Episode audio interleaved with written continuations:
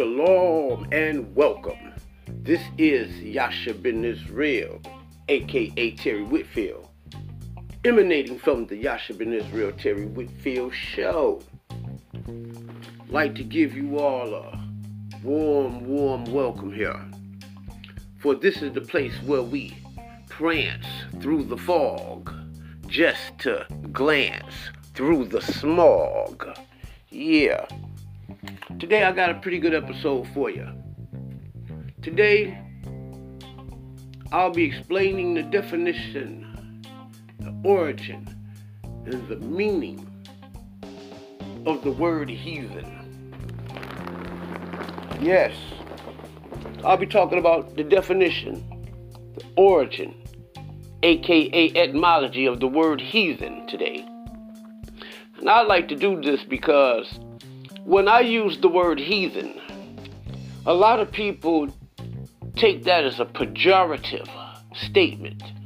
They take it as a negativity, and you use that word. Some people will try to find it as racist or demeaning, if nothing else. But I want to talk about the word heathen, and my first source will be coming from the Oxford English Dictionaries. For the Oxford English Dictionaries are widely regarded as the world's most authoritative sources on current English. The dictionary is regularly updated with evidence from one of the world's largest lexical research programs and features over 350,000 words and phrases.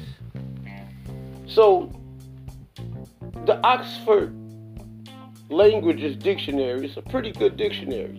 It's the dictionary that you go to when you first punch up a word on Google. It is the dictionary that as soon as you punch a word up, the very first definition is going to come from the Oxford Languages Dictionaries. And I go through all of this to show you that when you do that, when you Google a word, the Oxford Dictionary is a very highly credible source for definitions of words in the English language. So I'm looking up the etymology first, which is the origin of the word. Okay? And the definition. So, when I go to the Oxford Languages Dictionary, it says heathen, noun, derogatory. Noun, heathen, plural noun, heathens, plural noun, the heathen. A person who does not belong to a widely held religious, especially that of Christianity, Judaism, and Islam, as regarded by those who do. That's basically saying those who are Christians, Muslims, and Jews, they regard anybody else who does not adhere to their religion as a heathen. I want to get a little bit off into that, but I'll do that a little bit later.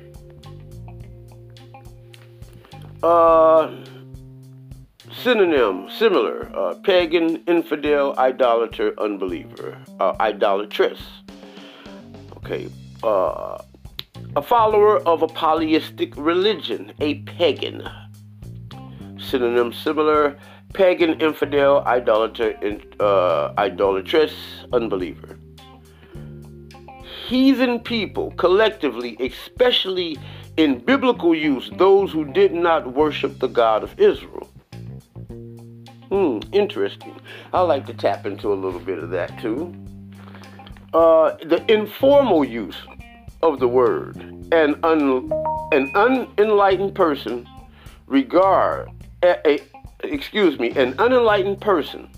a person regarded as lacking culture or moral principles.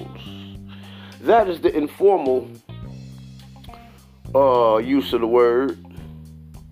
In the usage in a sentence, eat your chips, you little heathen. Okay. The origin. We get to the origin. The origin. It says Old English heathen or haven of Germanic origin, related to the Dutch heiden from the Germanic haid, generally regarded as a specifically Christian use of a Germanic adjective meaning inhabiting open country, from the base of the word heath. We look up the word heath here. Heath. Noun, heath. Plural noun, heaths. Noun, cross-leaven heath. Plural noun, crossed-leaven heaths, with the S. Number one, British. An area of open, uncultivated land, especially in Britain, with characteristic vegetation of heather, gorse, or coarse grasses. Ecology. Vegetation dominated by dwarf shrubs of the heath family. 2. A dwarf shrub with small leathery leaves and small pink or purple bell-shaped flowers, characteristics of heathen land and or moorland. And or moorland. Well, the reason why they say and or moorland, and you got British and moor here, because the Moors originally inhabited the land before the Europeans or the Gentile Anglo-Saxon white Germanics. Now this word heathen, what it basically really means is one who lived in the open uncultivated land, especially in Britain. Open uncultivated land, pretty much like that word, like a person who lived in the country. Okay, the people who lived in the countrysides and the hillsides. You see what I'm saying? Like a country person. It would be pretty much like a country person, in contrast to today's city person and country person. You know, you had the city dwellers and you had those country people, which were the people who lived in the uncultivated lands of Europe.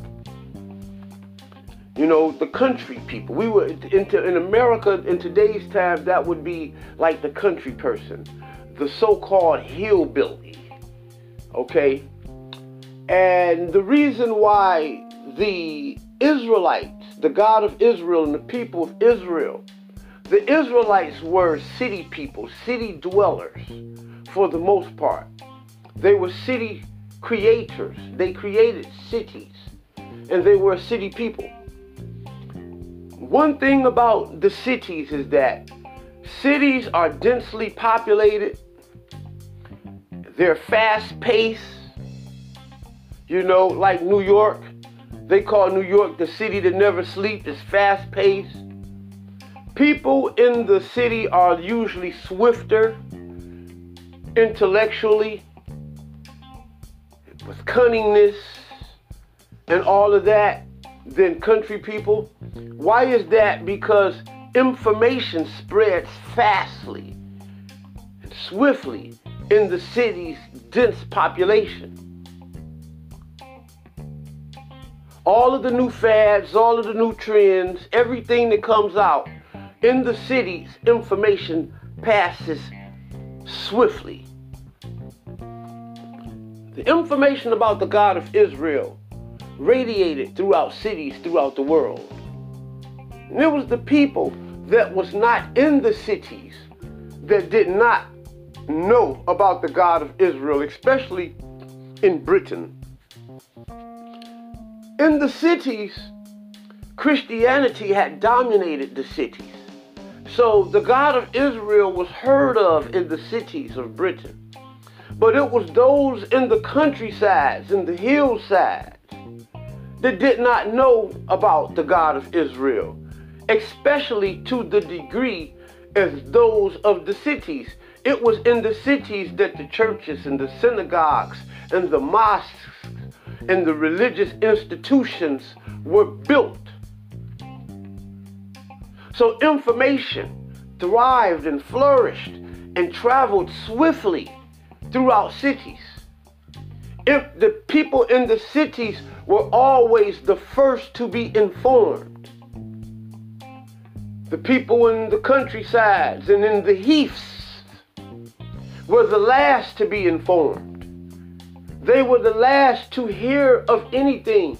I'm reminded of watching the Beverly Hillbillies growing up. And when Granny came into all of this money from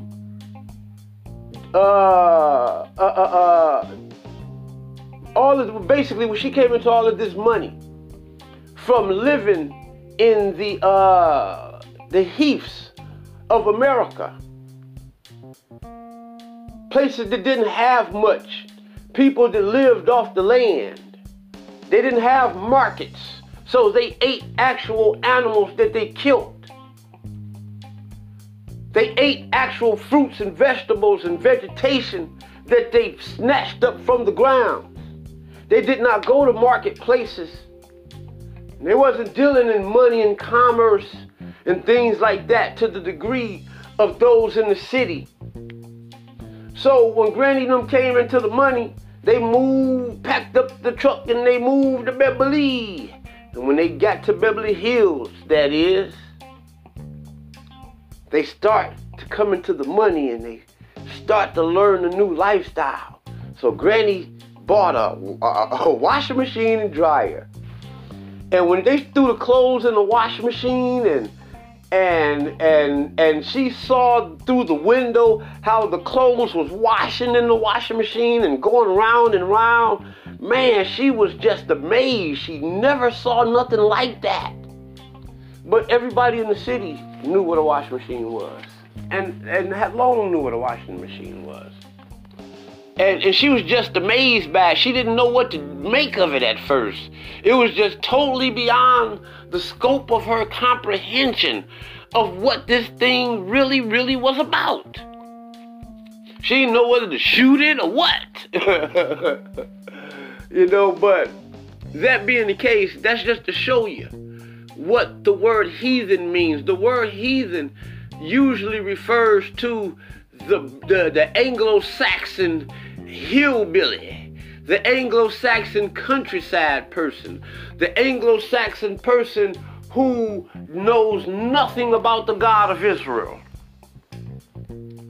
And those that are influenced by that Anglo-Saxon person are the heathenized of the heathen. Those specific groups of people, those are the ones that I refer to when I refer to the heathens. So when I talk about America being a heathenistic society, I'm talking about a society that knows nothing of the trueness and the pureness of the God, the Elohim of Abraham, Isaac, and Jacob. I'm talking about a people who more rooted in the ideas of that of the American, the Anglos, the Saxons, the Jutes, the British, the Irish, and all of those Germanic tribes, the Vikings, the Goths, the Visigoths, the Volgars, the Burgundians, all of these Germanic tribes, all of those who did not live in the cities, who lived in the, I can't call it farmland because they was not even intelligent enough to build farms at that time. They were people who lived in the wild open countryside, the heathen, the barbarians. those who lacked law and order, the law and order of the Elohim, of the God of Israel. That is what I mean when I refer to the term heathen. Is it racial? Is it religious? Maybe so, maybe no. But surely this person, when I says it, is void of the understanding, of the knowledge, wisdom